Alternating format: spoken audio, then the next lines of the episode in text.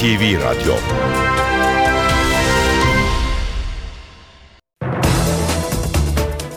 Mutlu sabahlar. Ben Aynur Altunkaş. Bugün 10 Mayıs Cuma işe giderkenle karşınızdayız. Saat 9'a kadar Türkiye ve dünya gündemini paylaşacağız. Gazete manşetlerini, piyasa verilerini, spor haberlerini, yol ve hava durumlarını aktaracağız. Gündemin öne çıkan başlıklarıyla başlıyoruz. Başbakan Erdoğan İstanbul'da akil insanlar heyetiyle bir araya geldi. Toplantıda bölge temsilcileri bir aylık çalışma ve izlenimlerini başbakana aktardı. Barış ve Demokrasi Partisi Çözüm Komisyonu'na İmralı ve Kandil'e gitmeyi önerdi. Komisyon Başkanı Naci Bostancı kişisel olarak olumlu bakmam ama konuşuruz dedi. Türk istihbaratı PKK'nın çekilmesini yakından takip ediyor. Çekilme işlemi Türk Silahlı Kuvvetlerine ait insansız hava araçları tarafından da izleniyor.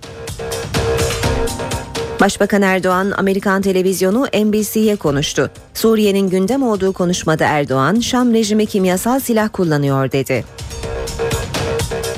Cilve gözü sınır kapısında önlem alındı. Suriye'den Türkiye'ye getirilen yaralılarda kimyasal silah izine rastlananlar karantinaya alınıyor. Fener Rum Patriği Bartolomeo'ya suikast düzenleneceği iddiası üzerine soruşturma başlatıldı. Bir kişi gözaltına alındı, bir kişi aranıyor. İzmir'de sağanak yağış su baskınlarına yol açtı. Sele kapılan bir kadın güçlükle kurtarıldı. Adıyaman'da da şiddetli yağış kent merkezinde ulaşımı aksattı. Kalp krizi sonucu hayatını kaybeden Bursa Spor Başkanı İbrahim Yazıcı son yolculuğuna uğurlandı.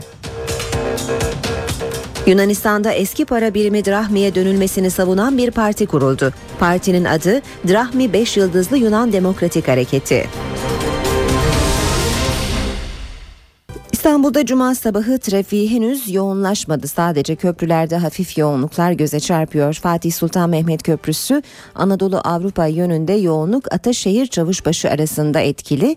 Kavacık'tan sonra da köprü girişine kadar kısa süreli bir yoğunluk var. Boğaziçi Köprüsü Anadolu Avrupa yönünde yoğunluk Çamlıca'dan köprü ortasına kadar devam ediyor. Anadolu yakası E5'te köprü yönünde Bostancı Kozyatağı arasında trafik yavaş seyrediyor.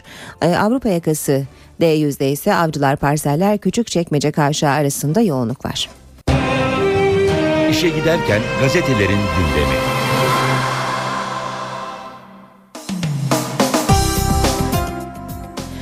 Basın özetlerine Milliyet gazetesiyle başlayacağız. Sır dosya kapandı diyor Milliyet manşetinde. Eski Özel Harekat Dairesi Başkanı Behçet Oktay'ın sır ölümüyle ilgili yargılanan tek kişi olan Halil Kesici beraat etti. Oktay'ın ölmeden birkaç saat önce birlikte yemek yediği ve çelişkili ifadeler veren bir bölümü emekli emniyet mensupları hakkındaki şikayette takipsizlikle sonuçlanmıştı. Yine Milliyet'ten bir başlık Dolmabahçe'de ikinci buluşma. Dolmabahçe'deki Başbakanlık ofisi dün Erdoğan'la akil insanların gece yarısına kadar süren toplantısına sahne oldu. Akil insanlar heyetinin bölge başkanları, başkan vekilleri ve genel sekreterlerinin katıldığı toplantı gece geç saatlere kadar sürdü. Marmara Bölgesi Başkan Vekili Mithat Sancar çözüm sürecine ilişkin ciddi bir destek olduğu kanısını taşıdıklarını söyledi.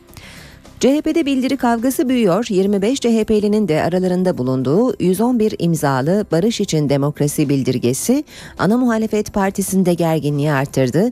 Bildiriye karşı rahatsızlığını gizlemeyen ulusalcı kanattan 7 milletvekili dün çok sert bir karşı bildiri yayımlayarak imzacı CHP'liler için disiplin sürecinin başlatılmasını istedi. Devam edelim basın özetlerine işe giderken de Sabah gazetesine bakalım. Sabahta manşet kırmızı çizgiler çoktan aşıldı. Başbakandan Washington'a. Esad kendi halkına karşı kimyasal silah kullanıyor. Obama'nın ilan ettiği kırmızı çizgiler geçildi. Amerikan yönetimi gerekli adımları atmalı.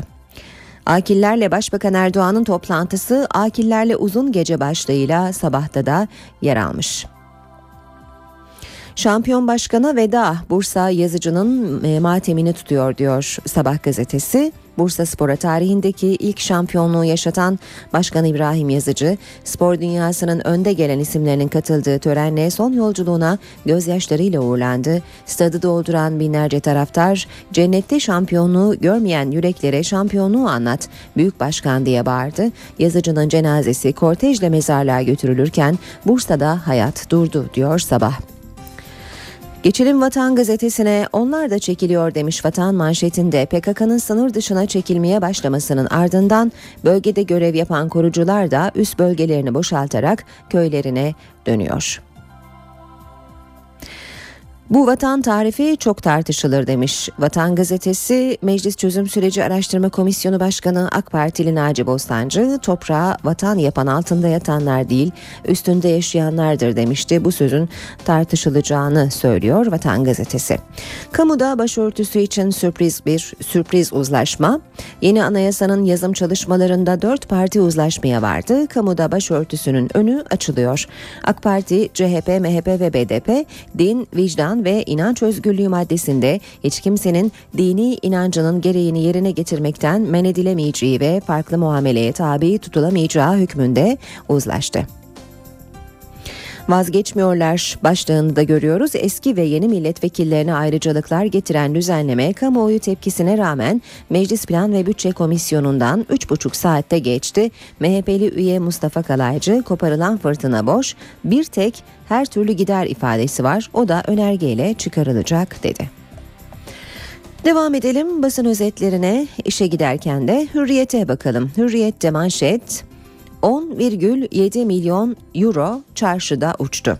Almanya'daki şirketin banka hesabından imza taklit edilerek Çin'de bir firmayla kapalı çarşıda bir kuyumcuya gönderilen toplam 15,4 milyon euro buhar oldu. Türk kuyumcu HC gelen 10 milyon 750 bin euronun karşılığı 255 kilo külçe altın sattım. 82 kilosunu UK götürdü savunması yaptı. UK altın taşımadım kapalı çarşıda bir kez İranlılara para kuryeliği yapıp 10 bin euro aldım 2 yıldır işsizim dedi. Estetikten vazgeçtiler. Komisyonda jet onay, milletvekillerinin özlük haklarını düzenleyen teklif komisyondan jet hızıyla geçti. 15 bin kişi kırmızı pasaport hakkı kazanacak. Plan ve bütçe komisyonunda teklife estetik rötuşu yapıldı. Estetik ameliyatı bile ödetilebilir yorumu üzerine her tür tedavi gideri karşılanır ifadesindeki her tür çıkarıldı. Eski vekilin Kandil'deki eşi Salman Kurtulan'ın da pasaport hakkı olacak. Bağdat yönetiminden PKK bize gelmesin açıklaması geldi. Bağdat yönetimi Türkiye'den çekilen PKK'lı teröristlerin Irak topraklarına girmesine karşı olduğunu açıkladı. Irak Dışişleri silahlı grupların girişinin ülkenin istikrarına yönelik tehdit olduğunu vurguladı. Ankara'da Erbil-Bağdat çekişmesi yorumu yapılıyor.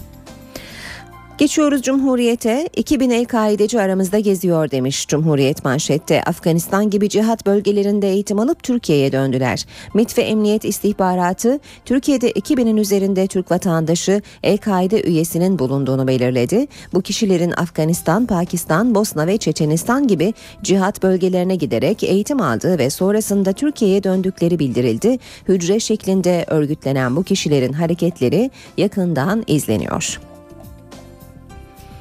Habertürk'le devam ediyoruz. Davutoğlu çevik ve güçlü. Konuk bakan bayıldı. Burkina Fasolu meslektaşı basın toplantısında baygınlık geçirip düşünce Dışişleri Bakanı Davutoğlu atik davranarak konuğunun kolundan tuttu ve düşerken başını vurmasını engelledi.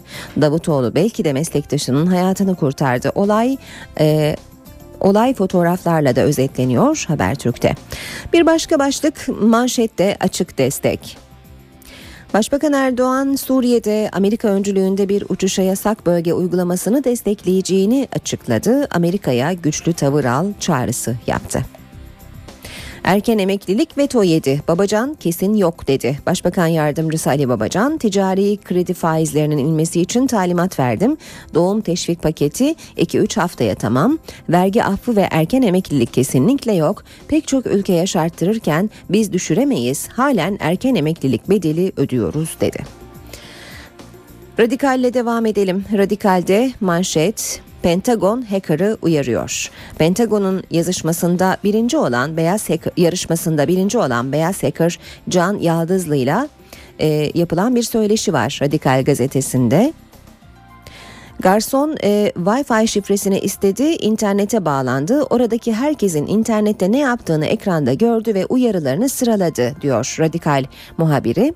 Ortak alanlarda internet kullandığınızda gizli bilgilerinizi asla girmeyin. Kredi kartınız dahil tüm şifreleriniz kopyalanabilir. Haberiniz bile olmaz. Türk bankacılık sistemi ve alışveriş siteleri yurt dışına göre güvenli. Devam ediyoruz akşam gazetesiyle. Akşamda manşet itibarımız enkaz altında. Müteahhitten rüşvet alıp çürük binaya sağlam raporu veren hocalara rektör isyanı. Yıllarca çalışıp depremde uzmanlaştık. Onlar yüzünden emeklerimiz boşa gitti. İtibarımızı ters yüz ettiler.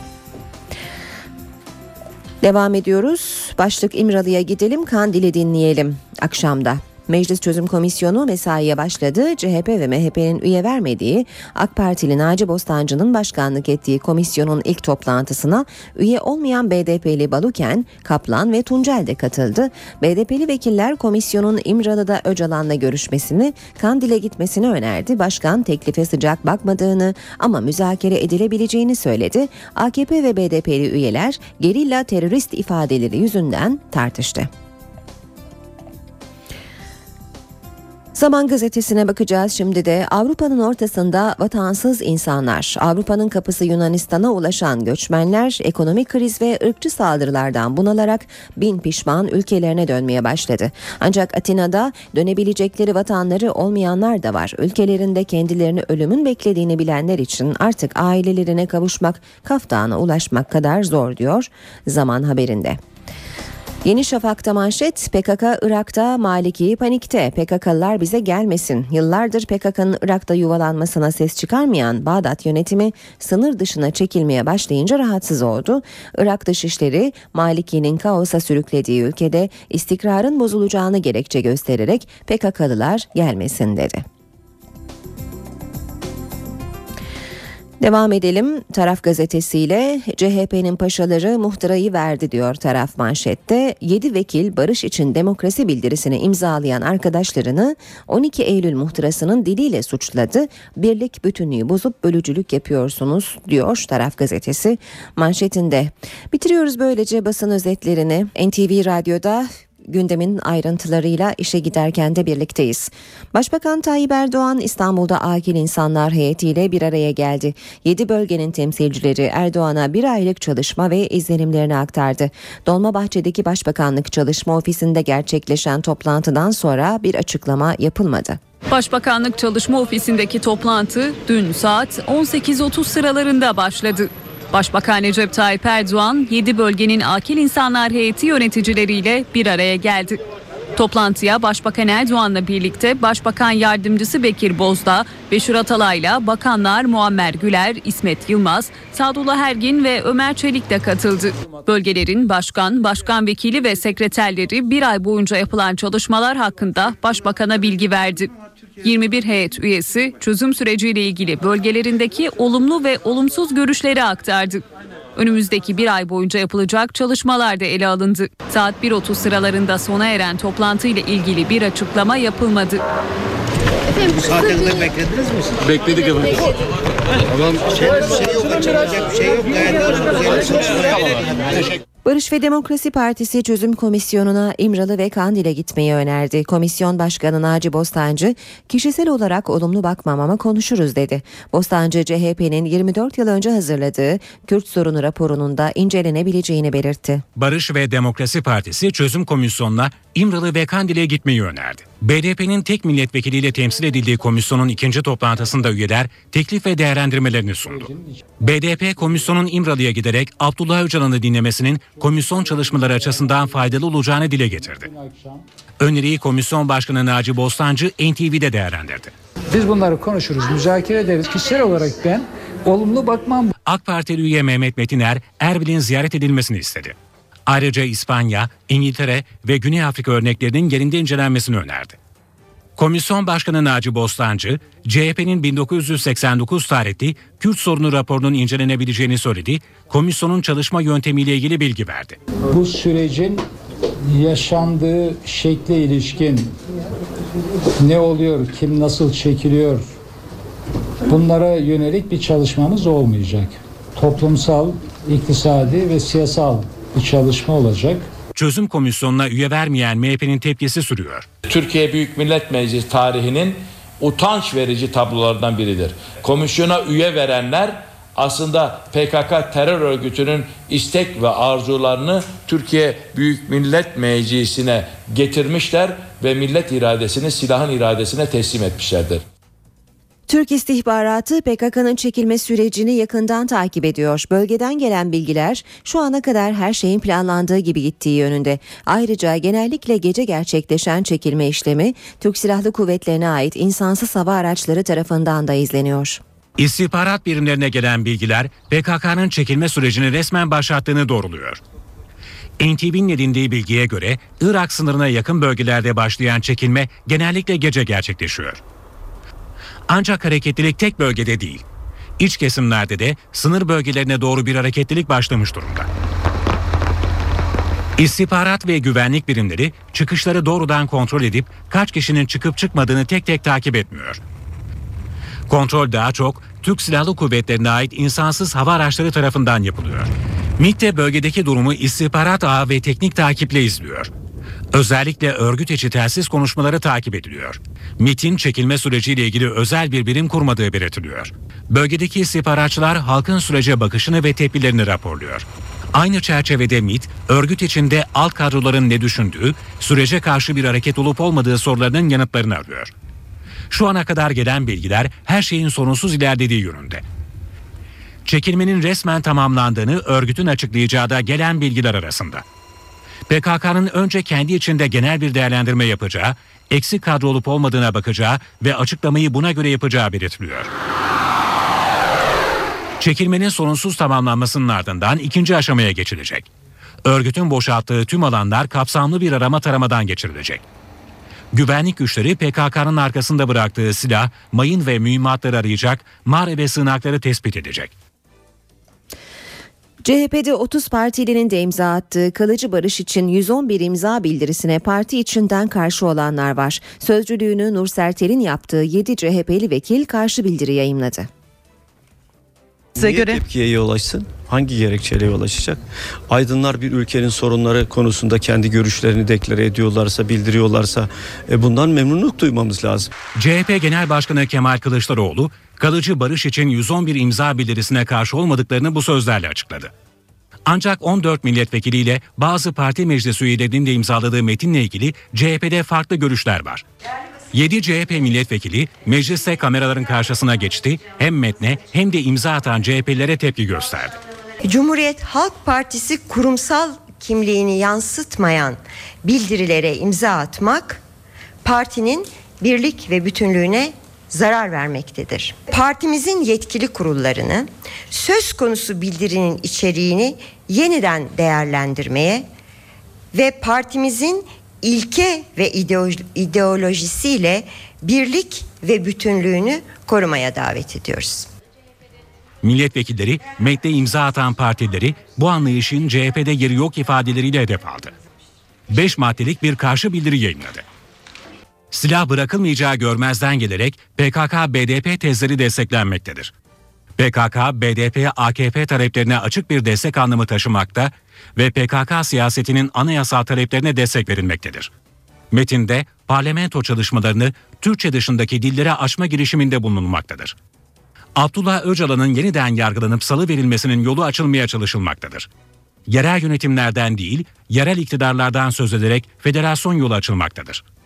Milletvekilleri metinle ilgili rahatsızlıklarını Genel Başkan Kemal Kılıçdaroğlu'na da iletti. İşe giderken Başbakan Tayyip Erdoğan Amerika Birleşik Devletleri'ne gelecek hafta yapacağı ziyaret öncesinde Amerikan televizyonu NBC'ye konuştu. Başbakanın verdiği röportajda öne çıkan konu Suriye oldu. Şam rejimi kimyasal silah kullanıyor diyen başbakan, Suriye'de uçuşa yasak bölge ilan edilmesi durumunda Türkiye'nin buna destek vereceğini söyledi.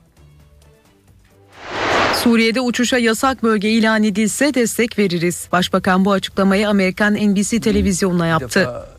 Gelecek hafta Amerika Birleşik Devletleri'ne yapacağı ziyaret öncesi NBC muhabiri Ann Curry'e konuşan başbakan, Suriye'de uçuşa yasak bölge ilan edilmesi halinde Türkiye'nin buna destek vereceğini söyledi. Şimdi bir defa rejimin kimyasal silah kullandığı ortada.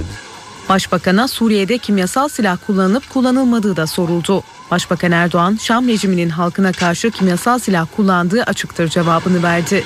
Başbakan buna kanıt olarak da Kuzey Kovanlarında ve Türkiye'ye tedavi için getirilen yaralılarda kimyasal silah izlerine rastlanmasını gösterdi. Başbakan Suriye'de kimyasal silahları kullanan tarafın muhalifler olduğu yönündeki iddiaları da değerlendirdi. Başbakan buna inanmıyorum. Her şeyden önce kimyasal silahı nereden bulacaklar? Kim onlara kimyasal silah verecek dedi.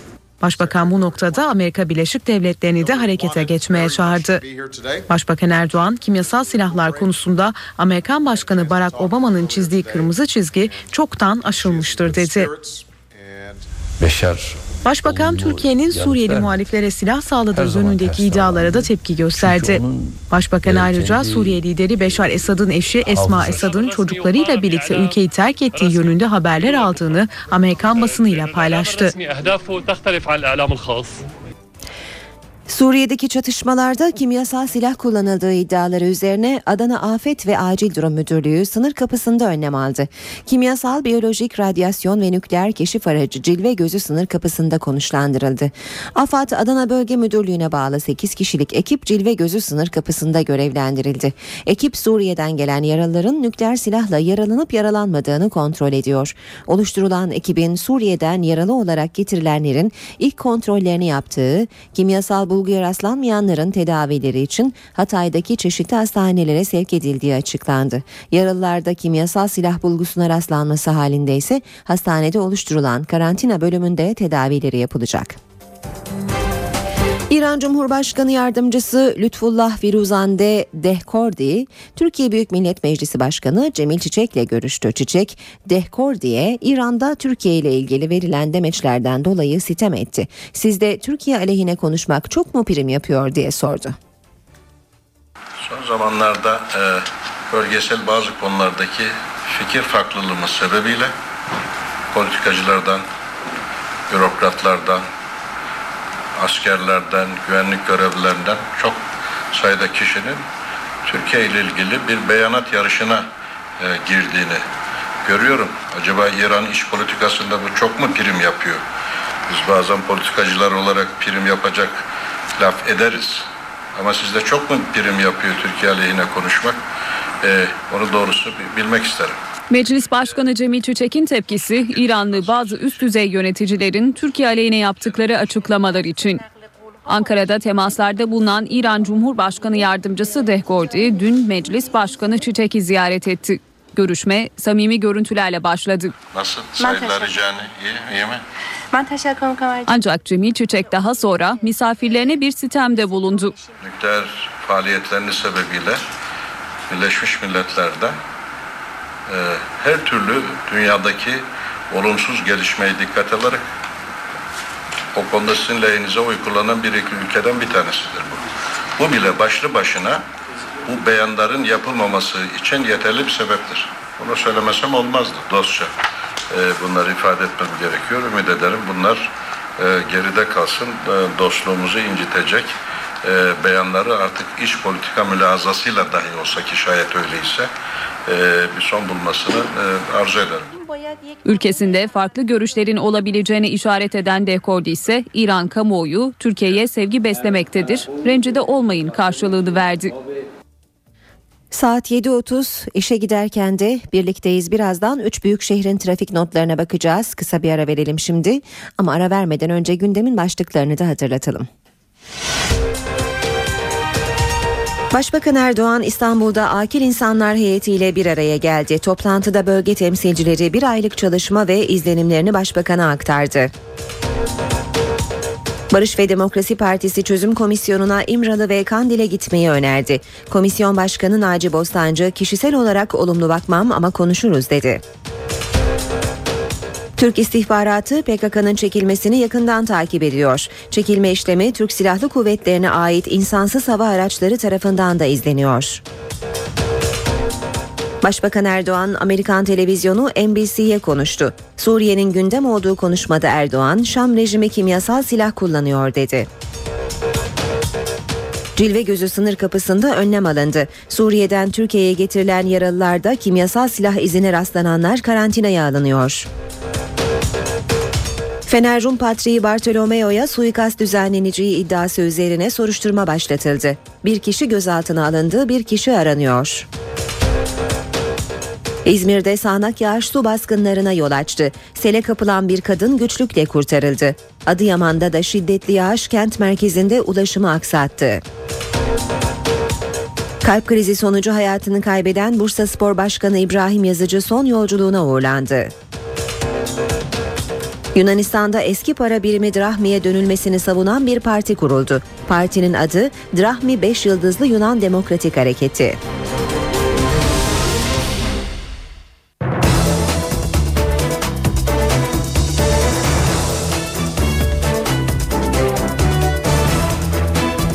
İstanbul, Ankara ve İzmir'in trafik notlarıyla devam edelim. Birazdan spor haberlerine de bakacağız. İstanbul'da cuma sabahı trafiği yoğunlaşmaya başladı. Tem otoyolunda Gazi Osman Paşa Maslak arasında yavaş akan bir seyir olduğunu görüyoruz. Köprü üzerine yaklaşırken kısa süreli bir yoğunluk var. Devamında trafik açık. Anadolu Avrupa yönünde ise Kavacık'tan köprü girişine kadar çok yoğun bir trafik olduğunu görüyoruz. Ama asıl yoğunluğun Küçük Bakkalköy Çavuşbaşı arasında etkili olduğunu söyleyelim. Boğaziçi Köprüsü Anadolu Avrupa yönünde Çamlıca köprü ortası arası yoğun seyrediyor. Ters yönde Zincirlikuyu köprü çıkışı arasında yoğunluk var. Anadolu yakası tem otoyolunda Ataşehir Çamlıca gişeler arası yoğun seyrediyor. D100'de ise Kozyatağı Bostancı, e, Bostancı Kozyatağı yönünde trafik yoğun. Devamında Yeni Sahra Uzunçayır arası yoğun seyrediyor. Avrupa yakasına geçelim. D100'de e, Yeni Bosna itibarıyla başlayan yoğunluk Çağlayan'a kadar etkili olarak devam ediyor. Daha geride ise Ambarla Küçükçekmece kavşağı arasında trafik yoğun seyrediyor. Ankara'ya geçelim. Keçiören Anadolu Bulvarı arası 19 dakika, Kızılay Dikmen arası 11 dakika, Gençlik Parkı kavşağı Atatürk Orman Çiftliği arası 12 dakika, Plevne Evedik arası 17 dakika ve Cinnah Ulus arası 14 dakikada geçilebilir Ankara'da. İzmir'de ise sürücüler Bornova'dan Alsancak'a 13 dakikada, İzmir Çevre Yolundan Adnan Menderes Havalimanı'na 23 dakikada, Üçkuyulardan Alsancak'a 15 dakikada ve Mavişehir'den Konağa 23 dakikada gidebilirler.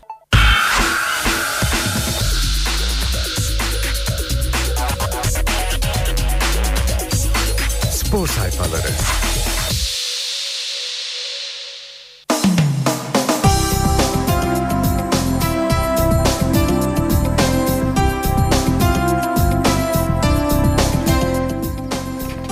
Spor haberlerini Hürriyet gazetesinden okuyarak başlayacağız. Muslera'yı asla bırakmam. Hemen göze çarpan başlık Fatih Terim, Uruguaylı file bekçisinin Galatasaray için önemli bir isim olduğunu söyledi. Onu bırakma niyetinde değilim ama aramızdan ayrılanlar olacak dedi.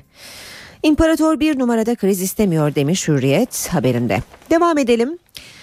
Galatasaray Teknik Direktörü Fatih Terim transferde nokta atışı yaptıracak. İşte Galatasaray'ın transfer beşlisi. Sol bek ilk aday Carlinhos, stoper Ture veya John Terry, sol kanat Arda Turan düşünülüyor. Melo şartlar zorlanacak. Alper ya alınacak ya alınacak. Terry ile ilk temas diyor yine başlık Galatasaray İngiliz Yıldız'ın menajeriyle pazarlık masasına oturdu. Chelsea'ye verilmek üzere 8 milyon pound bonservis oyuncuya da 150 bin pound haftalık ücret önerildi. Şampiyonluğu Melo'nun penaltısı getirdi. Selçuk İnan kendileri için kırılma anının Elazığ deplasmanında Melo'nun kurtardığı penaltı olduğunu söyledi. NTV Spor'a konuşan Selçuk, derbiyle ilgili de fanatizmin, holiganlığın bize hiçbir katkısı olmadı. Bu sadece bir maç dedi. Fenerbahçe cephesine bakalım. Çatlak bir kaburga, 8 iğne ve 120 dakika Dirk Kuyt. Hollandalı Yıldız'dan Eskişehir maçında büyük fedakarlık. Kaburgalarındaki dayanılmaz ağrılara rağmen kritik kupa mücadelesinde arkadaşlarını yalnız bırakmak istemeyen sarı lacivertli oyuncuya dördü maç öncesi dördü de devre arasında olmak üzere tam 8 iğne birden yapıldı.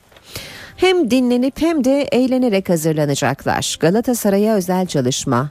Kocaman Eskişehir maçının uzamasıyla iyice yorulan takımın takımını derbiye farklı bir yöntemle hazırlayacak.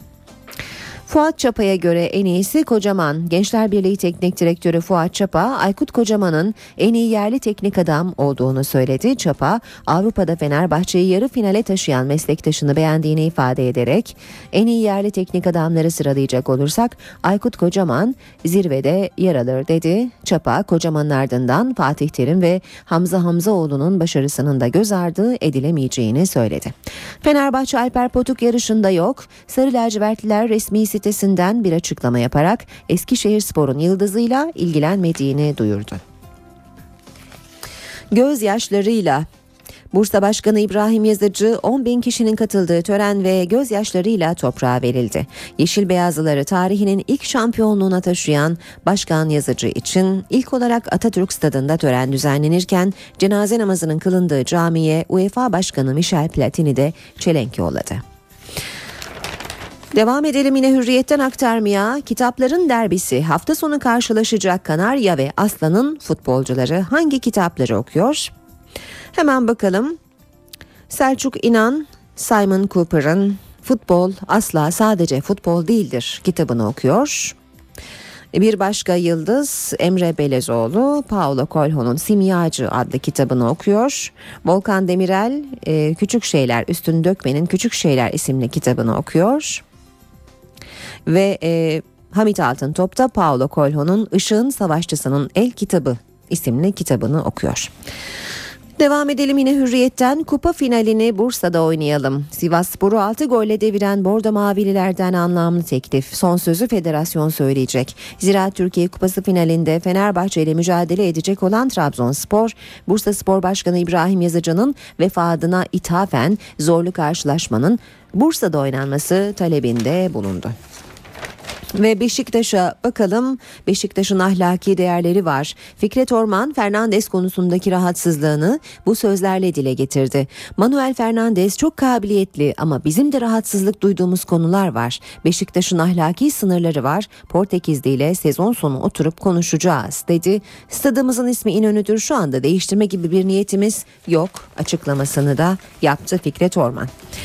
Habertürk'e geçiyoruz. Habertürk Spor'un manşetinde Melo'yu görüyoruz. Zafer öyküsünü dinlemek için Felipe Melo ile Florya'da görüşülmüş. Ama bir dokunduk bin ah eşitlik deniyor. Dertli şampiyon başlığıyla yer almış bu söyleşi. Galatasaray'ın üst üste gelen ikinci şampiyonluğu için mutlu ama transferi nedeniyle kırgın. Cimbom 30 Nisan'a kadar Juventus'a 6,5 milyon euro ödese bonservisini alacaktı almadı.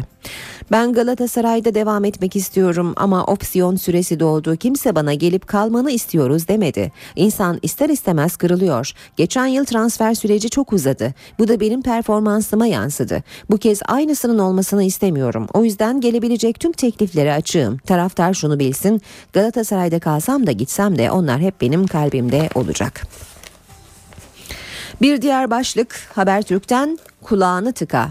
Gidecek mi kalacak mı tartışmalarının alevlenmesi üzerine Başkan Aziz Yıldırım Aykut Kocaman'a bu sözlerle destek vererek bu takımın hocası da sportif direktörü de sensin dedi.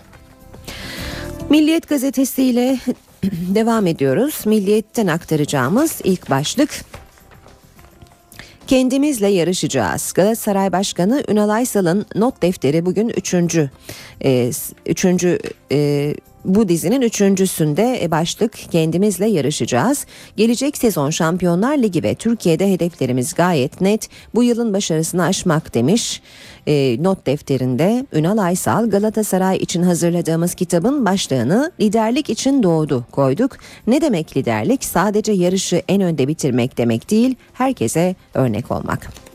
Eleman niye hadise oldu? Ben kendimden Galatasaray'ın neferleriyiz diye bahsettiğimde hadise olmuyor da teknik direktörümüz için yabancı dilde sıkça kullanılan bir deyimi kullandığımda niye hadise oluyor demiş Ünal Aysal.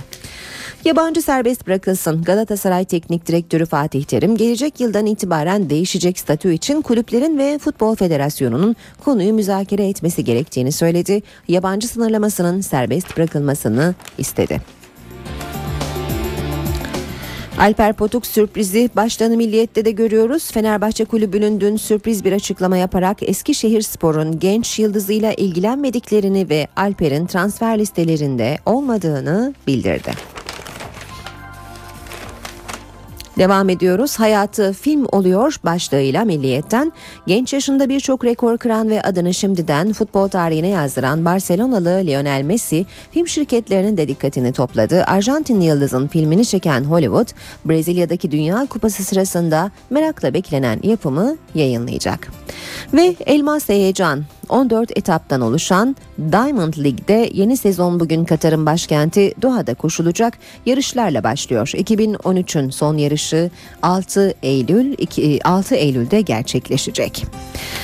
Spor haberlerini aktardık. İşe giderken de Türkiye ve dünya gündeminin öne çıkan gelişmeleriyle devam edelim.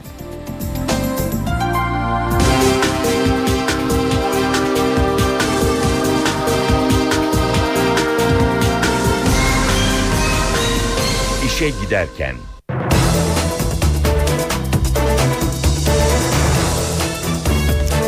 Fener Rum Patriği Bartolomeo'ya suikast düzenleyeceği iddiası üzerine Ankara e, düzenleneceği iddiası üzerine Ankara Cumhuriyet Başsavcılığı soruşturma başlattı.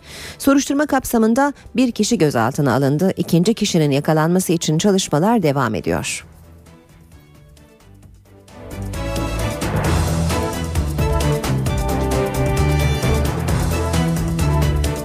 Ankara Cumhuriyet Başsavcılığı Fener Rum Patriği Bartolomeo'ya suikast düzenleneceği iddiasıyla soruşturma başlattı. Soruşturma Kayseri Cumhuriyet Başsavcılığına gönderilen bir ihbar mektubu üzerine başladı. Mektuba göre Serdar A ile kimliği tespit edilemeyen iki kişi 29 Mayıs tarihinde yani İstanbul'un fethinin 560. yıl dönümünde Patrik Bartolomeo'ya suikast girişiminde bulunacaktı. İhbar mektubunda şüphelilerin İstanbul'a giderek keşif çalışmaları yaptıkları da öne sürüldü. Yapılan araştırmada şüphelilerin 29 Mayıs öncesinde İstanbul'a gittikleri tespit edilince Kayseri Savcılığı harekete geçti. Soruşturma kapsamında Serdar A gözaltına alındı. Serdar A ifadesinde suçlamaları reddetti. İstanbul'a oradaki akrabalarının yanında çalışmak için gittiğini söyledi. Fener Rum Parti Bartolomeo'nun nerede oturduğunu ve görevinin ne olduğunu bilmediğini, kendisini basından gördüğü kadarıyla tanıdığını, Bartolomeo'yu öldürmek gibi bir niyeti ve planının olmadığını söyledi. Kayseri Cumhuriyet Başsavcılığı daha sonra Bartolomeo'ya suikast iddiasıyla açılan soruşturma dosyasını yetkisizlik kararıyla Ankara Cumhuriyet Başsavcılığına gönderdi.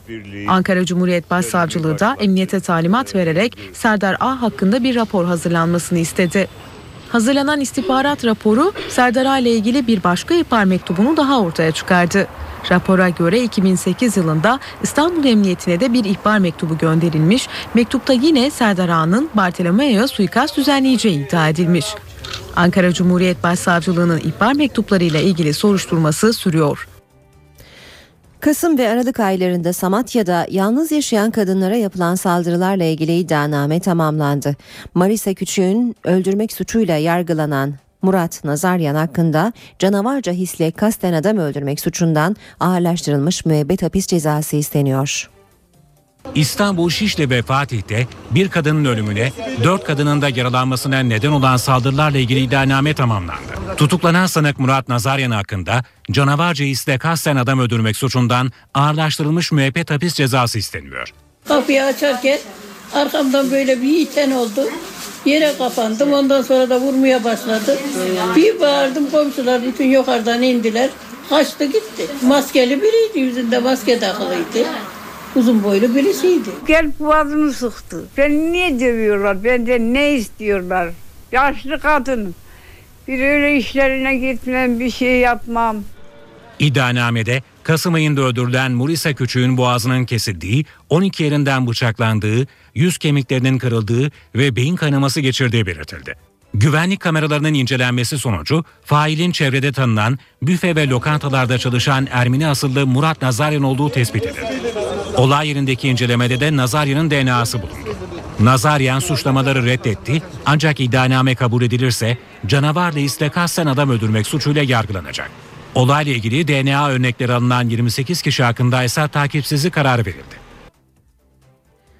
Konut kredilerinde faiz oranları düştü. 100 bin liralık kredinin 10 yıl vadeli ödemesi geçen yıl 173 bin lirayken bu yıl 147 bin liraya düştü. Ev almak isteyenler için kira öder gibi ev sahibi olma şansı doğdu.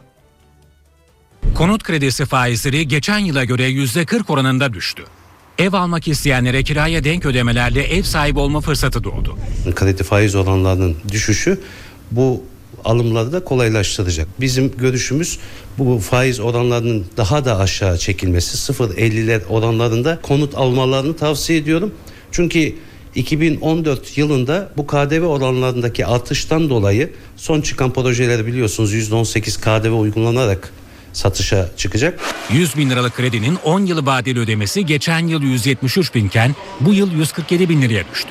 Emlakçılara göre ev almak için doğru zaman. Yakın zamanda ev alacaklar için faizlerin yine daha da düşeceğini tahmin ediyoruz. Asgari %50'si kadar paraların hazır olduktan sonra bir ev satın almayı düşünmelerini ben önerebilirim. Kalan kısmı da artık 10 yıl içerisinde ödemede kira fiyatlarında ödeyerek evlerine sahip olabilirler.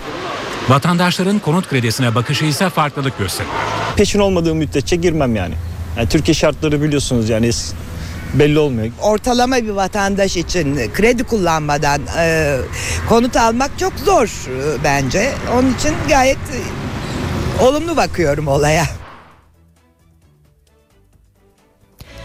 Hatay ve Kocaeli'de iki üniversitede karşıt görüşlü öğrenciler arasında kavga çıktı. Dört kişi yaralandı. İddiaya göre Hatay Mustafa Kemal Üniversitesi'nde karşıt görüşlü öğrenciler birbirlerine saldırdı. Kavga kısa sürede büyüdü. Olaya jandarma müdahale etti. İkisi ağır dört öğrenci yaralandı. Kocaeli Üniversitesi'nde de olay vardı. Ayasofya Müzesi'nin ibadete açılması için imza toplayan öğrencilerle onlara karşı çıkan öğrenciler birbirine girdi. Taraflar polisin müdahalesiyle dağıldı.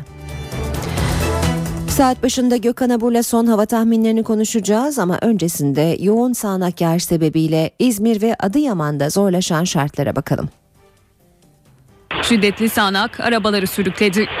İzmir'de etkili olan yağmur Buca'da sele yol açtı. Çok sayıda ev ve iş yerini su bastı. Yani her yağmurda aynı sorun dükkanları su basıyor.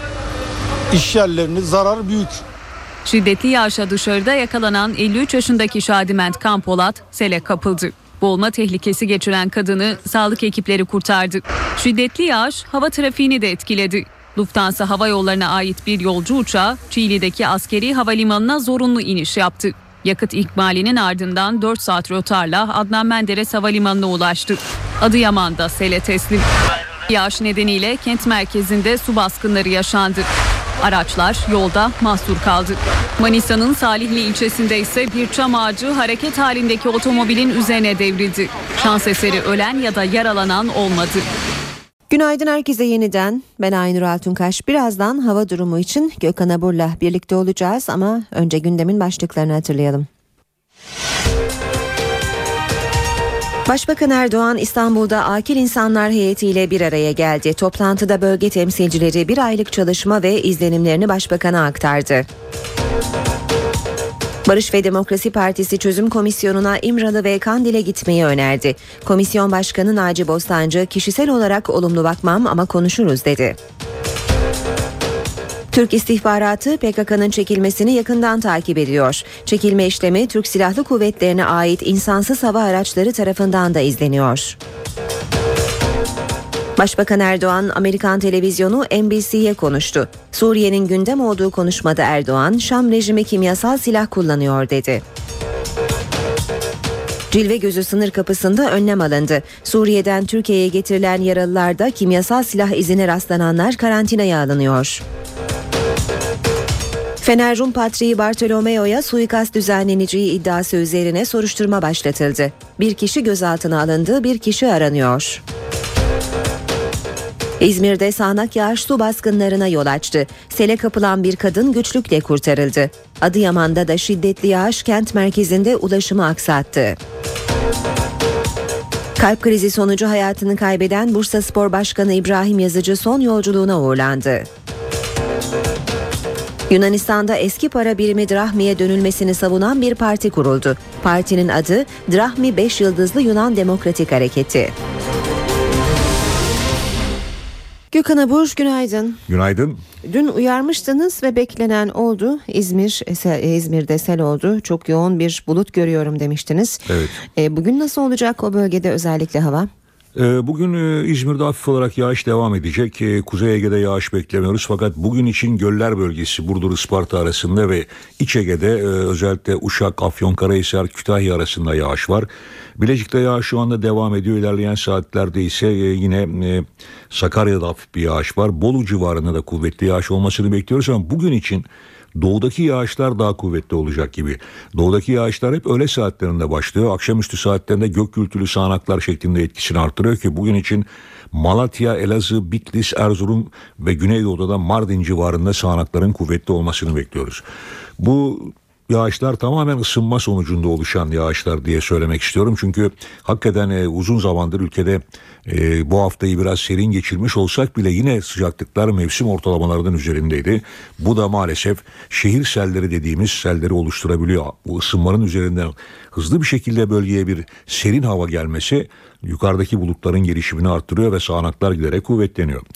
Yarına bakıyorum. Yarın için e, Trakya, Marmara ve Kuzey Ege dışında tüm yurtta yağış var. Bu yağışlar yer yer kuvvetli olarak devam edecek. Sağanaklar şeklinde yağışlar Kazar, e, pazar günü Karadeniz'de, Doğu Karadeniz'de daha kuvvetli olmak üzere e, pazar günü de özellikle iç ve doğu kesimlerdeki etkisini sürdürecek.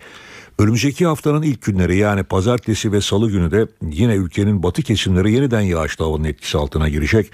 Hava e, pazar günü 1-2 derece Ege'de ve Marmara'da yükselse de bugün için ülke genelinde hava oldukça serin. Tüm ülkeyi serin hava etkisi altına aldı. Sıcaklıklar geçtiğimiz günlere göre 4-5 derece birden azaldı bugün için ve bu azalış önümüzdeki haftanın ilk günlerde kendisini gösterecek. Yağışlar da yer yer kuvvetli olarak hafta sonu olduğu gibi önümüzdeki haftada devam edecek. İstanbul'da hava kapalı bugün için. İstanbul'da çok hafif yerel yağış geçişi görülebilir. Önemli bir yağış İstanbul'da beklemiyoruz. Yarın da hava kapalı olacak. Bu gece ve yarın sabah saatlerinde hafif yağış geçişi olasılığı var. Ama e, öğle saatlerinde sertleşecek bir karayel var. O bakımdan bugün e, sıcaklık yine 17 derece hissedilecek. Ankara'da e, bugün ve hafta sonu kısa süreli yağışlar bekliyoruz. Sıcaklıklar biraz azaldı 23 derece olacak. Gece sıcaklığı 14 derece. İzmir'de bugün de yer yer yağış var ama dünkü kadar kuvvetli değil. Bugün sıcaklık yağış ve rüzgardan dolayı ve serin havanın İzmir'de etkilemesinden dolayı 23 derecenin altına inecek. Gece sıcaklığı ise 16 derece civarında olacak. Evet bizlere bekleyen koşullar bugün ve hafta sonu için genelde böyle. Gökhan Abur teşekkür ediyoruz. İşe giderken İstanbul, Ankara ve İzmir'in trafiğine bakacağız şimdi. İstanbul'da D100'de İncirli Merter yönünde zincirleme bir kaza var. Dolmabahçe Beşiktaş yönünde de yine hasarlı bir kaza meydana geldi. Şehir içi trafiği olumsuz etkileniyor. Genel olarak e, bakalım Köprülere de e, göz atalım. Köprülerde özellikle yoğunluk Anadolu Avrupa yakası geçişinde kendini hissettiriyor. Boğaziçi Köprüsü'nde yoğunluğun Çamlıca'da başlayıp köprü ortasına kadar devam ettiğini görüyoruz. Fatih Sultan Mehmet Köprüsü'nde ise e, Çakmak Köprüsü'nde Çavuşbaşı'na kadar etkili olan bir yoğunluk var. Devamında Kavacık Köprü girişi arası yoğun seyrediyor. Ters yönde e, Fatih Sultan Mehmet Köprüsü'nde gişeler sonrası kısa süreli bir yoğunluk var. Boğaziçi Köprüsü'nde ise köprünün üzerinde yoğunluk var sadece.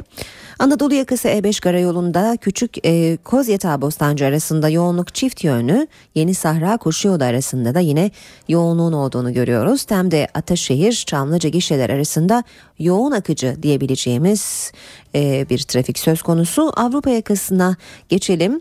E, D100 karayolunda yoğunluğun Çoban Çeşme'de başlayıp Çağlayan'a kadar devam ettiğini görüyoruz. Tem otoyolunda ise köprü yönünde yoğunluğun Mahmut Bey'de e, düzeltiyorum İstoç'ta başladığını ve Maslak'a kadar da etkili olduğunu görüyoruz. O üçte de yine yoğun bir trafik söz konusu Mahmut Bey Doğu Kavşağı Hal arası yoğunluk çift yönlü Hal Anıt Mezar arasında da yine sürücüleri zorlayan bir trafik var. Ankara'da sürücüler Keçiören'den Anadolu Bulvarı'na 27 dakikada, Kızılay'dan Dikmen'e 10 dakikada, Gençlik Parkı Kavşağı'ndan Atatürk Orman Çiftliği'ne 13 dakikada, Plevne'den İvedi'ye 21 dakikada ve Cinnah'tan Ulus'a 15 dakikada gidebilirler. İzmir'de ise Bornova'dan Alsancak'a 14 dakikada, İzmir Çevre Yolu'ndan Adnan Menderes Havalimanı'na 21 dakikada, Üçkuyular'dan Alsancak'a 21 dakikada ve Mavişehir'den Konağa 27 dakikada gidilebilir. İşe giderken gazetelerin gündemi.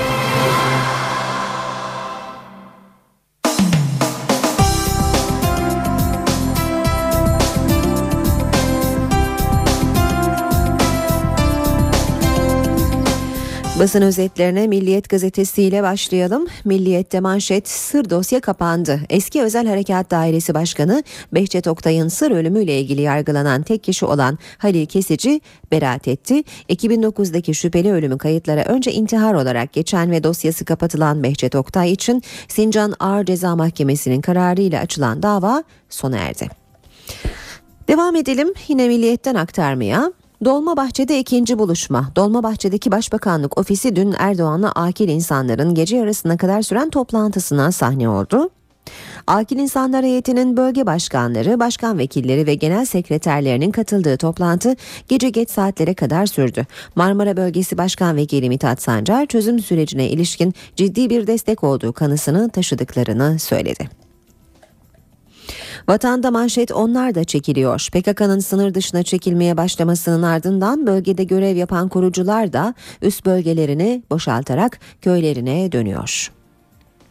Kamuda başörtüsü için sürpriz uzlaşma diyor Vatan. Yeni anayasanın yazım çalışmalarında dört parti uzlaşmaya vardı. Kamuda başörtüsünün önü açılıyor denmiş haberin ayrıntılarında. Devam edelim Cumhuriyet gazetesiyle. 2000 El-Kaideci aramızda geziyor demiş Cumhuriyet manşetinde Afganistan gibi cihat bölgelerinde eğitim alıp Türkiye'ye döndüler. MIT ve Emniyet İstihbaratı Türkiye'de 2000'in üzerinde Türk vatandaşı El-Kaide üyesinin bulunduğunu belirledi. Bu kişilerin Afganistan, Pakistan, Bosna ve Çeçenistan gibi cihat bölgelerine giderek eğitim aldığı ve sonrasında Türkiye'ye döndükleri bildirildi. Hücre şeklinde örgütlenen bu kişilerin hareketleri yakından izleniyor. Uzlaşma CHP'yi böldü. Dört parti kamuda ibadet ve türbana izin düzenlemesinde anlaştı diyor. Cumhuriyet gazetesi de CHP'li Rıza Türmen'in katıldığı Anayasa Uzlaşma Komisyonu'nda inancını yerine getirmekten dolayı hiç kimsenin farklı muameleye tabi tutulamayacağı hükmüne dört parti evet dedi ancak Süheyl Batum sehven olmuştur diyerek düzenlemeyi desteklemeyeceklerini söyledi. CHP içindeki ulusalcı milletvekilleri Kılıçdaroğlu'nun bilgisi dahilinde barış için demokrasi demokrasi bildirgesine imza atan milletvekillerine karşı bildiriyle tepki gösterdi. Ulusalcı 7 milletvekili imzaladıkları bildirinin içeriğini yeniden değerlendirmeye çağırdı. Devam edelim basın özetlerine işe giderken de hürriyete bakalım. Hürriyette manşet 10,7 milyon çarşıda uçtu.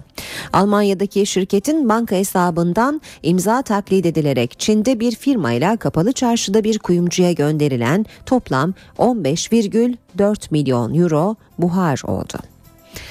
Estetikten vazgeçtiler. Komisyonda jet onay. Milletvekillerinin özlük haklarını düzenleyen teklif komisyondan jet hızıyla geçti. 15 bin kişi kırmızı pasaport hakkı kazanacak. Plan ve bütçe komisyonunda teklife estetik rötuşu yapıldı. Estetik ameliyatı bile ödetilebilir yorumu üzerine her türlü tedavi gideri karşılanır ifadesindeki her tür çıkarıldı. Eski vekilin Kandil'deki eşi Salman Kurtulan'ın da pasaport hakkı olacak. Yeni Şafak'la devam edelim.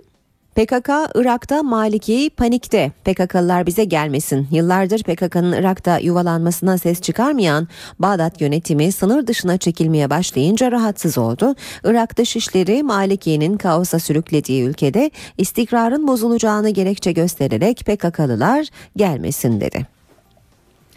Akşam gazetesiyle devam ediyoruz. Akşam manşette itibarımız enkaz altında diyor. Müteahhitten rüşvet alıp çürük binaya sağlam raporu veren hocalara rektör isyanı. Yıllarca çalışıp depremde uzmanlaştık. Onlar yüzünden emeklerimiz boşa gitti. İtibarımızı ters yüz ettiler. Sakarya Üniversitesi'nde rüşvet travması, 1999 depreminde ağır hasar gören ve mühürlenen 24 dairelik siteye sağlam raporu veren iki hoca görevden alındı. Ancak bir yardımcı doçent, öteki öğretim görevlisi iki akademisyenin yol açtığı güven bunalımının faturası ağır.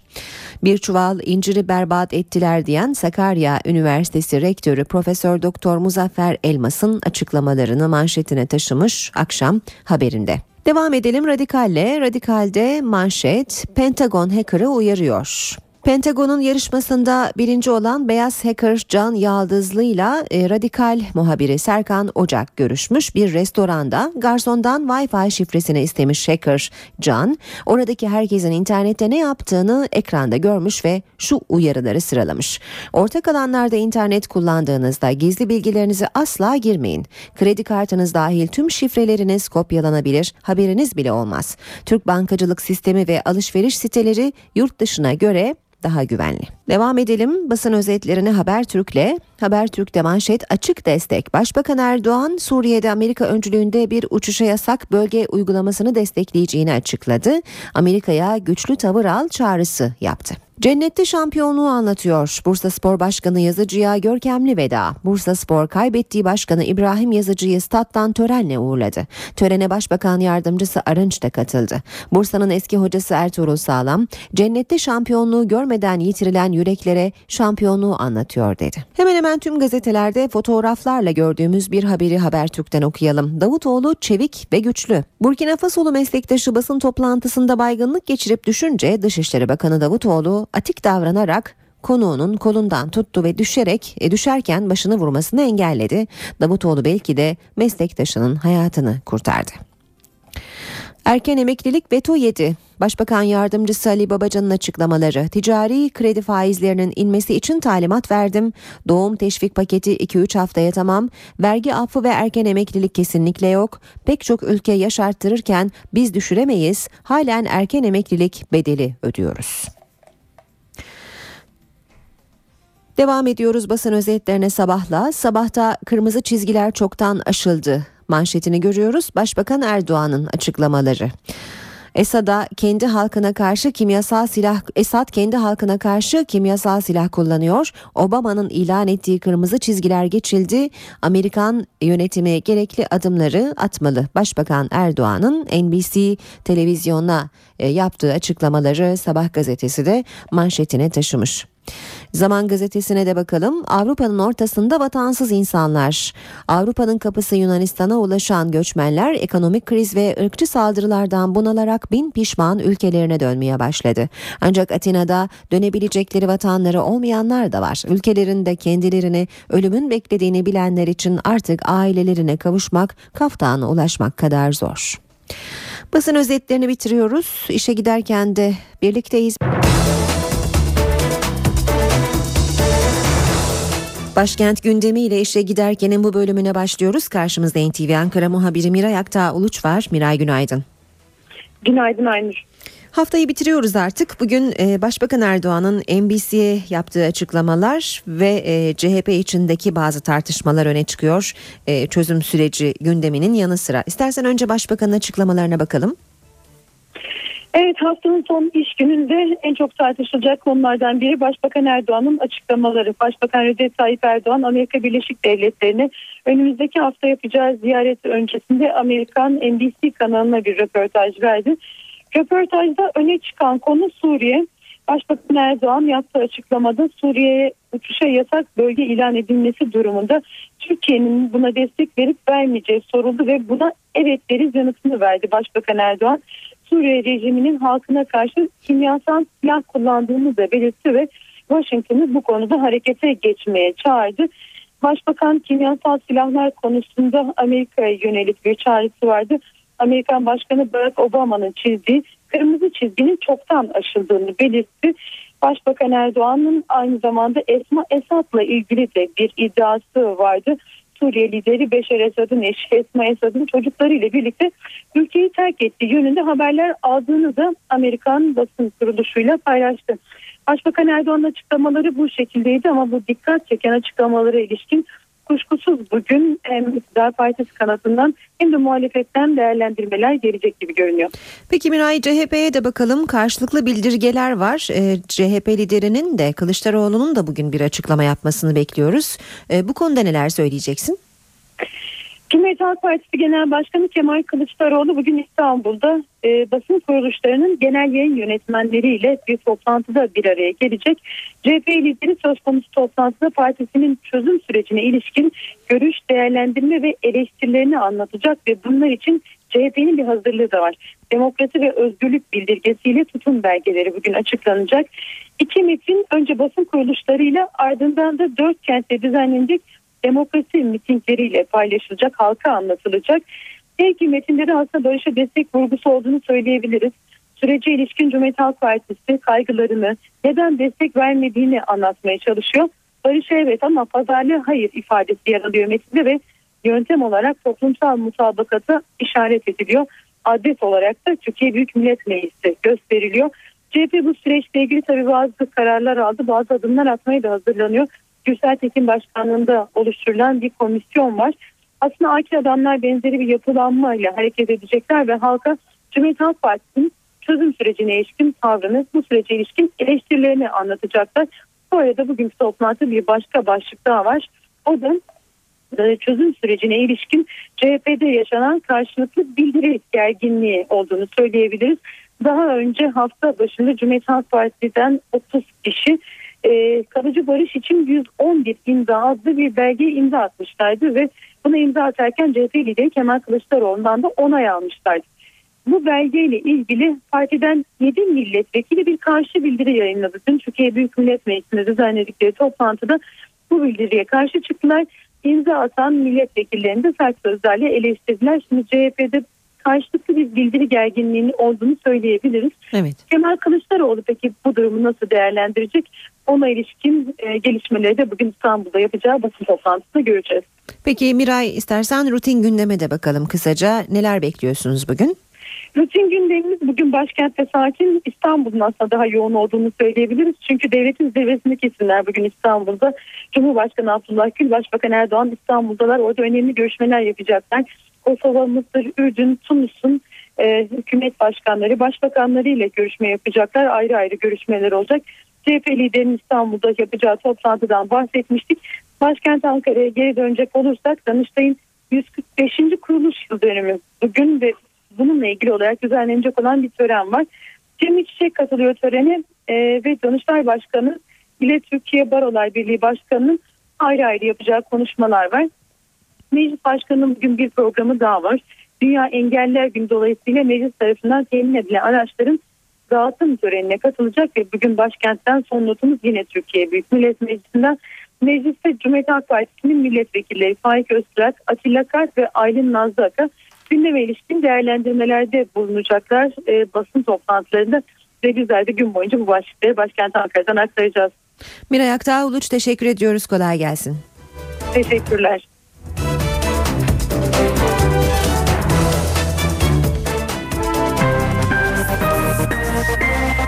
İşe giderken. Gündemde öne çıkan diğer gelişmelere bakalım. Irak Dışişleri Bakanlığı Türkiye'den çekilen PKK'lıların topraklarına girmesine karşı olduğunu açıkladı. Açıklamada Irak hükümeti Türkiye'deki Kürt sorununun siyasi ve barışçıl yollarla çözümü konusundaki çabaları takdirle karşılıyor denildi ama bununla birlikte PKK'lıların Irak topraklarına girmesini kabul etmiyoruz ifadesi kullanıldı. Bağdat yönetimi PKK'lıların Irak'a girmesinin güvenlik ve istikrarı tehlikeye sokacağını iddia ediyor. Milletvekillerinin haklarını genişleten yasa teklifine meclisten ilk onay geldi. Plan ve Bütçe Komisyonu'nda kabul edilen teklife eklenen bir maddeyle kadın vekillere doğum izni de getirildi. Meclis Başkanı Cemil Çiçek ise eleştirilere tepki gösterdi. Milletvekilinin ne olduğu belli değil. Biz kimiz? Parlamento düşmanlığının, milletvekile düşman olmanın kime ne faydası var bunu da anlamak lazım gelir. Bir milletvekilinin acaba hizmet etmiş bir diplomat kadar değeri yok mu bu ülkede? Milletvekillerinin özlük haklarını genişleten yasa teklifi Meclis Plan ve Bütçe Komisyonu'nda kabul edildi. Dört partinin uzlaşmayla komisyondan geçirdiği teklifle vekillere protokolde orgenerallerden önce gelme hakkı, trafikte geçiş üstünlüğü getiriliyor. Düzenlemede vekile temsil ödeneği getirilmesi de var. Bakanlarım var, genel müdürlerim var. Ama bu kadar yük çeken milletvekilinin temsil ödeneği yok. Yapılmak istenen şey devletteki uygulamaların bütünlüğünü sağlamak içindir. Emekli vekil ve ailelerine diplomatik pasaport hakkı da tanınırken tedavi giderlerinde de iyileştirmeye gidildi. Ancak komisyonda her türlü tedavi ibaresi çıkarılarak estetik operasyonlar kapsam dışı bırakıldı. Düzenleme vekillere protokolde de öncelik getiriyor. Şube müdürünün bile platformda yeri belli. Bir eski meclis başkanı 19 Mayıs stadyumuna gittiğinde nerede duracağı belli değil. Vekiller artık protokolde kuvvet komutanlarından sonra ama orgenerallerden önce gelecek. Teklife eklenen bir maddeyle kadın vekillere de toplam 16 haftalık doğum izni tanındı. Teklifin önümüzdeki günlerde Meclis Genel Kurulu'nda görüşülerek yasalaşması bekleniyor. Piyasalara da bakalım. Borsa günlük bazda %1 değer kaybetti. BIST 100 endeksi 921 puan azalışla 89.931 puandan kapandı. Bu sabah serbest piyasada dolar 1.80, euro 2.34'ten işlem görüyor. Euro dolar 1.30, dolar yen 101 düzeyinde. Altının onsu 1459 dolar. Kapalı çarşıda külçe altının gramı 85 lira. Cumhuriyet altını 576. Çeyrek altın 143 liradan işlem görüyor. Brent petrolün varili 104 dolar. 8.30 saat NTV Radyo'da birlikteyiz. Birazdan İstanbul trafiğine bakıp kısa bir ara vereceğiz. Önce gündemin başlıklarını hatırlatalım. Başbakan Erdoğan İstanbul'da akil insanlar heyetiyle bir araya geldi. Toplantıda bölge temsilcileri bir aylık çalışma ve izlenimlerini başbakana aktardı. Barış ve Demokrasi Partisi Çözüm Komisyonu'na İmralı ve Kandil'e gitmeyi önerdi. Komisyon Başkanı Naci Bostancı kişisel olarak olumlu bakmam ama konuşuruz dedi. Türk istihbaratı PKK'nın çekilmesini yakından takip ediyor. Çekilme işlemi Türk Silahlı Kuvvetlerine ait insansız hava araçları tarafından da izleniyor. Başbakan Erdoğan Amerikan televizyonu NBC'ye konuştu. Suriye'nin gündem olduğu konuşmada Erdoğan, Şam rejimi kimyasal silah kullanıyor dedi. Cilve gözü sınır kapısında önlem alındı. Suriye'den Türkiye'ye getirilen yaralılarda kimyasal silah izine rastlananlar karantinaya alınıyor. Fener Rum Patriği Bartolomeo'ya suikast düzenleneceği iddiası üzerine soruşturma başlatıldı. Bir kişi gözaltına alındı, bir kişi aranıyor. İzmir'de sağanak yağış su baskınlarına yol açtı. Sele kapılan bir kadın güçlükle kurtarıldı. Adıyaman'da da şiddetli yağış kent merkezinde ulaşımı aksattı. Kalp krizi sonucu hayatını kaybeden Bursa Spor Başkanı İbrahim Yazıcı son yolculuğuna uğurlandı. Yunanistan'da eski para birimi drahmiye dönülmesini savunan bir parti kuruldu. Partinin adı Drahmi 5 Yıldızlı Yunan Demokratik Hareketi.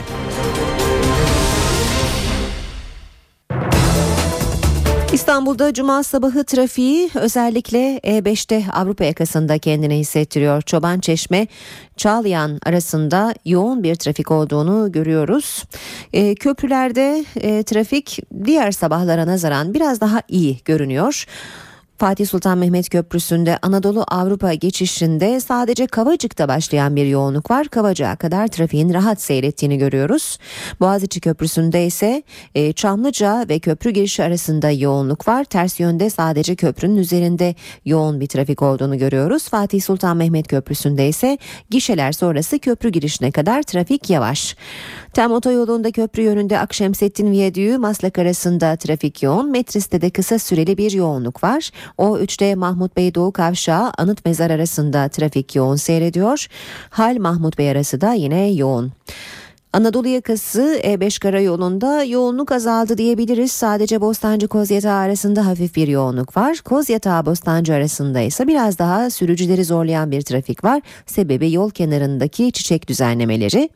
E, Kadıköy yönünde Yeni Sahra koşu yolu arasında da yine trafiğin yoğun seyrettiğini görüyoruz. Pendik Kavşağı da yoğun bölgelerden. Ayrıca D100'de Mert Ercevizli Bağ yönünde bir araç arızası var. Dolmabahçe Beşiktaş yönündeki trafik kazası sebebiyle de o bölge bölgede trafiğin yoğun seyrettiğini ekleyelim. Son olarak D100'e de bakalım. Avrupa yakasında şu anda e, Ambar'la Küçükçekmece arasının oldukça e, zorladığını söyleyebiliriz sürücüleri.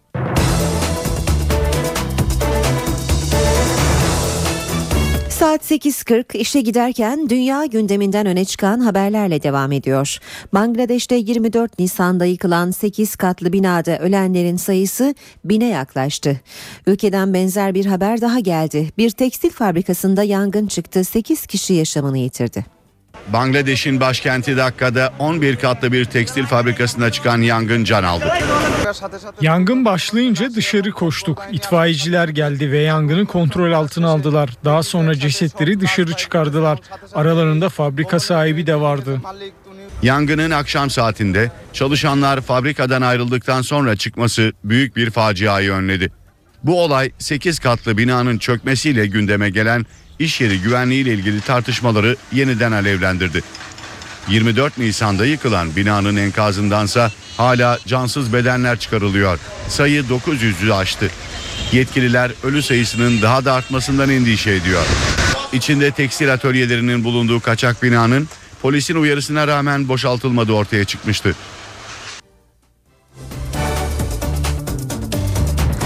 Pakistan seçim hazırlığında ancak yarın yapılacak seçimlere gölge düştü. Taliban seçim günü saldırılarını yoğunlaştırmakla tehdit etti. En güçlü başbakan adayı olan Nawaz Şerif ise iktidara gelirse ülkesinin Amerika ile ortak yürüttüğü terörle mücadele operasyonlarını sona erdireceğini duyurdu. Pakistan halkı cumartesi günü sandık başına gidiyor. Seçimler tarihi nitelikte. Darbelerin sıkça yaşandığı ülkede ilk kez demokratik olarak seçilmiş hükümet görev süresini tamamlayacak ve yeni bir hükümet işbaşı yapacak. Seçimlerde muhafazakar görüşleriyle bilinen eski başbakan Nawaz Şerif önde gidiyor. Şerif iktidara gelmesi durumunda Amerika Birleşik Devletleri ile ortak yürütülen terörle mücadele operasyonlarını sona erdirmeyi planlıyor. Tek başına iktidara gelmesi zor görünen Nawaz Şerif, Taliban'la müzakere masasına oturacağını da söyledi. Pakistan için en iyisini istiyoruz. Kişisel çıkar ve emellerimiz yok. Allah yardımcımız olsun. Şerif'in en büyük rakiplerinden biri ise eski bir kriket oyuncusu olan İmran Han. Son seçim mitinginde düşerek omurgasını kıran İmran Han'ın koalisyon görüşmelerinde kilit rol oynayacağı tahmin ediliyor. Ülkede şiddet olayları da tırmanıştı. Geçen aydan beri partileri ve seçim mitinglerine hedef alan saldırılarda 120'den fazla kişi hayatını kaybetti. Bu saldırıların sorumluluğunu seçimleri İslam'a aykırı olarak gören Taliban üstlendi. Taliban seçim günü saldırılarını arttırma tehdidinde de bulundu. Amerika Birleşik Devletleri'nde 10 yıl önce kaybolan 3 kadını evinde alıkoyan Ariel Castro ilk defa hakim karşısına çıktı. Castro, kaçırma ve cinsel istismar suçlamalarıyla hakim karşısındaydı. Castro'ya başka suçlamalar da yöneltilebileceği belirtiliyor. 52 yaşındaki Ariel Castro, 27 yaşındaki Amanda Berry, 23 yaşındaki Gina De Jesus ve 32 yaşındaki Michelle Knight'ın pazartesi günü kurtarıldığı evin sahibiydi. Ariel Castro'nun iki kardeşi de duruşma salonundaydı. Ancak polis bu kişilerin mahkemeye sevk edilmeyeceğini açıkladı. Savcılığın kardeşlerin suça karıştıklarına dair bir kanıt bulamadığı belirtildi. Kaçırılan kadınlardan Michelle Knight hala hastanede, diğer ikisi ise taburcu olarak ailelerinin yanına gitti. İspanya'da işsizlik oranı rekor üstüne rekor kırıyor. Özellikle gençler arasında işsizlerin sayısı hayli yüksek. Başkent Madrid'de bir alışveriş merkezinde geçici dönem çalışabilmek için binlerce kişi başvuru yaptı. İspanya'da binlerce kişi iş bulma umuduyla kuyrukta. Başkent Madrid'de 150 kişilik iş ilanına binlerce kişi başvurdu. Başvuruları alan alışveriş merkezinin önünde uzun kuyruklar oluştu. Ben mühendisim. İşimle ilgili bir şey bulamadım. Şimdi her fırsatı değerlendirmeye çalışıyorum. Sıranın bu kadar uzun olmasının nedeni İspanya ekonomisinin krizde olması. Ülkede işsizlik oranı %27'yi aşıyor. Gençler arasında bu oran %56'yı buluyor. Bir sürü iş görüşmesine giriyorum ama sonucu hiç olumlu olmuyor. Umudum pek kalmadı. 20 iş için 20 bin kişi başvurmuş gibiyiz. Dışarıda uzun kuyruklar olursa da alışveriş merkezi sadece yaz döneminde çalışacak elemanlar arıyor. Ekonomik krizin pençesindeki Yunanistan'da eski para birimi drahmiye dönülmesini savunan bir parti kuruldu. Parti Drahmi 5 Yıldızlı Yunan Demokratik Hareketi adını taşıyor. Partinin kurucuları arasında tanınmış gazeteci yazar, üniversite profesörleri ve iş adamları yer alıyor. Partinin hedefi Avrupa Birliği ve IMF ile imzalanan yardım anlaşmalarının iptal edilmesini ve Euro'yu bırakıp eski para birimi drahmiye dönülmesini sağlamak. Şimdi de BBC Türkçe servisinin gözünden İngiltere basınında öne çıkan haberlere bakalım. Guardian gazetesinin Orta Doğu editörü Ian Black, Suriye'deki çatışmalara son vererek bir geçiş hükümeti kurulması için ABD ve Rusya arasında varılan mutabakatı irdeliyor. Hafta başında Moskova'da görüşmeler yapan ABD Dışişleri Bakanı John Kerry'nin devlet başkanı Beşar Esad'ın geçiş hükümetinin bir parçası olmayacağını tekrarladığına işaret ediyor Black. Bu arada hem başlıca Avrupa ülkeleri hem de ABD isyancıları silahlandırma seçeneğini elinde tutuyor. Moskova'da bir geçiş hükümeti konferansı kararı alınmasının ardından bazı Suriyeli muhaliflerin ABD'yi sözünden caymakla suçladığını belirten yazar, bu kaygıları dindirmek için ABD'nin Şam Büyükelçisi Robert Ford'un İstanbul'daki muhalefet liderleriyle görüştüğünü aktarıyor. Black analizini şöyle noktalıyor. Washington, Esad'ın akıbetiyle ilgili olarak kasten muğlak bir dil kullanıyor olabilir. Belki Suriye Devlet Başkanı'nın daha sonra istifa etmeyi kabul edeceği bir formülü düşünerek. Ancak Esad hiçbir çekilme işareti vermiyor. Bu arada Suriye hükümeti ABD-Rusya açıklamasını memnuniyetle karşılarken terörle mücadele hakkını saklı tuttu. Bütün rejim muhaliflerini kastederek konferansa katılma şartı olarak silah aktarılmasına son verilmesinde ısrar edecek gibi gözüküyor. Financial Times Suriye'deki çatışmaların başka bir cephesine mercek tutuyor. Haberde Kuzey Irak'taki Kürdistan bölgesel yönetiminin Suriye'deki Kürtlere askeri eğitim verdiği belirtiliyor. Bölgesel yönetimin başbakanı Neçirvan Barzani eğitimin savunma amaçlı olduğunu söylüyor. Barzani'nin ifadesine göre amaç Suriye'deki Kürt yerleşimlerinin El-Kaide bağlantılı El Nusra cephesi gibi grupların savaş alanına dönüşmesini engellemek. Suriye'nin iç işlerine karışmak istemediklerinin ve Suriyeli Kürtler için özellik talep etmediklerinin altını çizen Barzani, esas amaçlarının Suriye'deki Kürtlerin birlik sağlaması olduğunu dile getiriyor. Haberde Türkiye'den çekilen 2000 civarında PKK militanının Irak'taki Kürdistan bölgesel yönetiminin sınırları içine gireceğine de dikkat çekiliyor. Arap Baharı denilen devrim ve iç savaşlar dizisinin en kanlı bölümlerinden birinin yaşandığı Libya'daki durum Financial Times'taki bir haberde konu ediliyor. Haberde ülkenin batısındaki büyük kentlerden Misrata'da yönetimin halen silahlı milislerde olduğu aktarılıyor. Habere göre kendilerini ülkeyi diktatör Muammer Kaddafi'den kurtaran esas güç olarak gören bu milisler zaman zaman bakanların önünü kesiyor, parlamentoyu kuşatarak yasa tasarıları dayatıyor. Bu tasarılardan biri pazar günü parlamentoda onaylandı. Kaddafi yönetimi altında görev yapanların yeni rejimde üst düzey makamlara gelmesini engelleyen yasa nedeniyle eski bir diplomat olan meclis başkanı Muhammed Megaryev de koltuğundan olabilir. İşe giderkenin böylece sonuna geldik. Ben Aynur Altunkaş. Gelişmelerle saat başında yeniden buluşmak üzere. Hoşçakalın.